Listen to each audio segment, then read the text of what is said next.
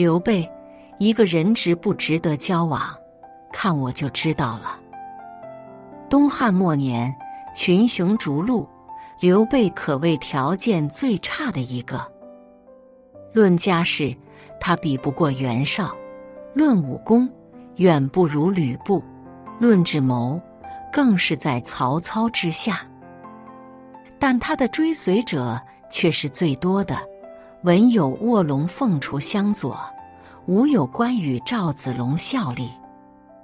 古语云：“唯贤为德，能服于人。”刘备之所以能得人心，不在能力卓越，而在人品超群。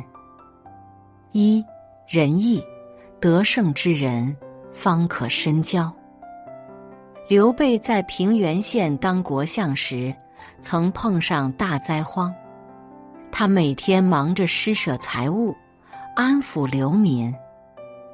某天，一个衣衫褴褛的人闯进府衙，刘备一看，二话不说就把他拉进屋，还亲自端来酒菜，想让这人先吃顿饱饭。可刚吃了没几口，这人竟扑通一声跪下。声泪俱下的说：“我原本是来杀您的刺客，可见您如此仁义，我不忍动手。”陈寿在《三国志》中就曾感慨刘备深得民心，是之下者必与同席而坐，同轨而食，无所拣择，众多归焉。一直以来，刘备都以仁义立身。深得百姓爱戴，贤者敬仰。建安十三年，曹操挥军南下，欲取荆州。此时，荆州牧刘表已死，次子刘琮不战而降。诸葛亮劝说刘备率先攻打刘琮，借机占据荆州。谁想刘备望天长叹。只说无不仁也，便下令撤军。他不忍百姓受苦，更不忍与荆州的旧相识兵戎相见。从樊城向南撤退时，数万百姓紧随其后，还有不少士族子弟和刘表的旧臣前来追随。其中有马良、伊吉这样的谋士。也有霍峻这样有自己武装力量的名将，大家如同东流的细水，顺势聚拢到刘备身边。曾国藩提出过一个八交九不交，其中第一交为善交得胜者，心怀慈悲之人不会见死不救，更不会落井下石。与这种人做朋友，我们在危难时有人搭把手，困境中有人会指引。二，谦逊，谦谦君子，温润如玉。赤壁之战后，孙权曾替儿子向关羽的女儿求亲。此时志得意满的关羽傲慢地说：“虎女岂能配犬子？”孙权听后勃然大怒，怀恨在心，在荆州一役中设计报复，关羽战败而亡。可以说，关羽大意失荆州，与他开罪孙权不无关系。劳谦虚己，负之者众；骄慢倨傲，去之者多。一个人张狂自大。很容易目空一切，盛气凌人。谦和有礼才是顶级的交友之道。建安十三年，益州牧刘璋派张松拜会曹操，希望与之联盟。谁知到达许昌后，张松却被曹操狠狠的数落了一番。他气愤不已，果断离开。转而去荆州拜访刘备。当他到达荆州，刘备竟屈尊降贵，亲自迎接。还说以前只恨路途遥远，不得聆听先生的教诲。见刘备如此谦逊，张松很快放下戒备，将联盟之事娓娓道来。整个过程，刘备听得全神贯注，还将张松所言一一记下。张松感慨：曹操清闲傲慢，刘皇叔谦恭下士，是难得的明主。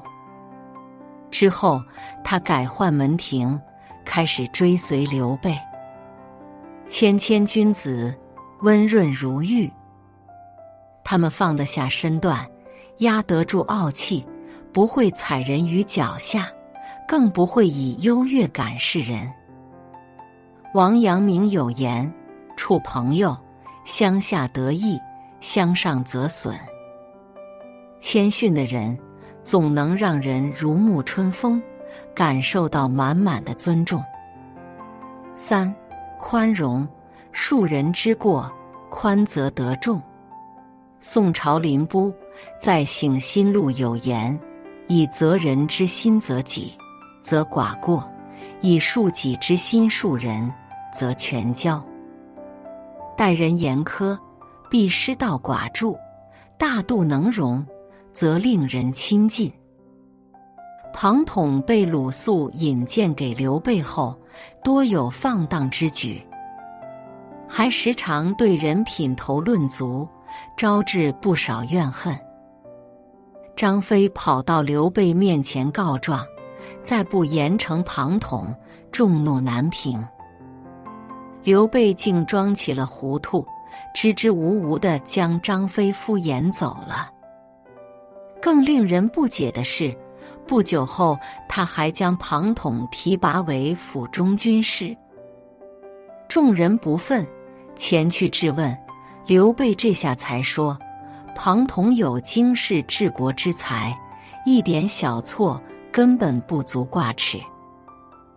而庞统也十分感念刘备的气量，下定决心誓死追随。刘备不仅对自己人大度。对叛将也有着人之不及的宽容。五章两年，吴蜀两军交战，寡不敌众的蜀国将领黄权，在逃亡中投奔了魏国。按当时的律法，将领叛逃，刘备完全可以拿其家人问罪，但刘备却没有苛待皇家。反而像往常一样对待。经此一事，众人深感刘备气量之大，对他更加信服。古人云：“恭则不武，宽则得众。”心胸宽阔之人，遇事不指责，处事常体谅，待人多包容。在他们面前，我们不必担心言辞冒犯。也不会被记恨、被报复。四、信任相处之道，要在不疑。欧阳修曾说：“任人之道，要在不疑。宁可坚于责人，不可轻任而不信。”这世间所有的关系都是双向流动，你不吝啬自己的信任。别人才愿意捧出一颗真心。公元二百零八年，曹操与刘备在当阳长坂坡发生激战。曹操来势汹汹，指挥五千精兵，打得刘备溃不成军。刘备狼狈败逃，可就在这时，虎威将军赵子龙却忽然调转马头。只见他冲回曹营，不消片刻，便不见了身影。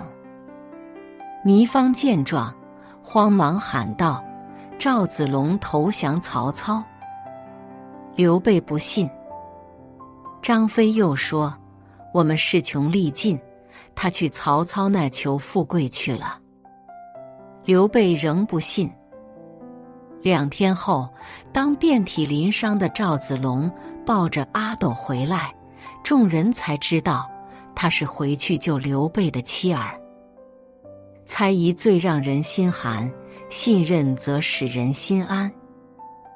谋士李辉被诬谋反，刘备相信他的为人，非但不派人调查，反而提拔李辉为都督。白帝城托孤，刘备将军政大权全部交给诸葛亮，而诸葛亮也不负所望，鞠躬尽瘁。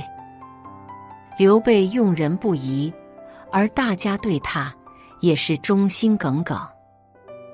过多的猜忌只会让彼此渐行渐远，彼此信赖才能稳固好一段关系。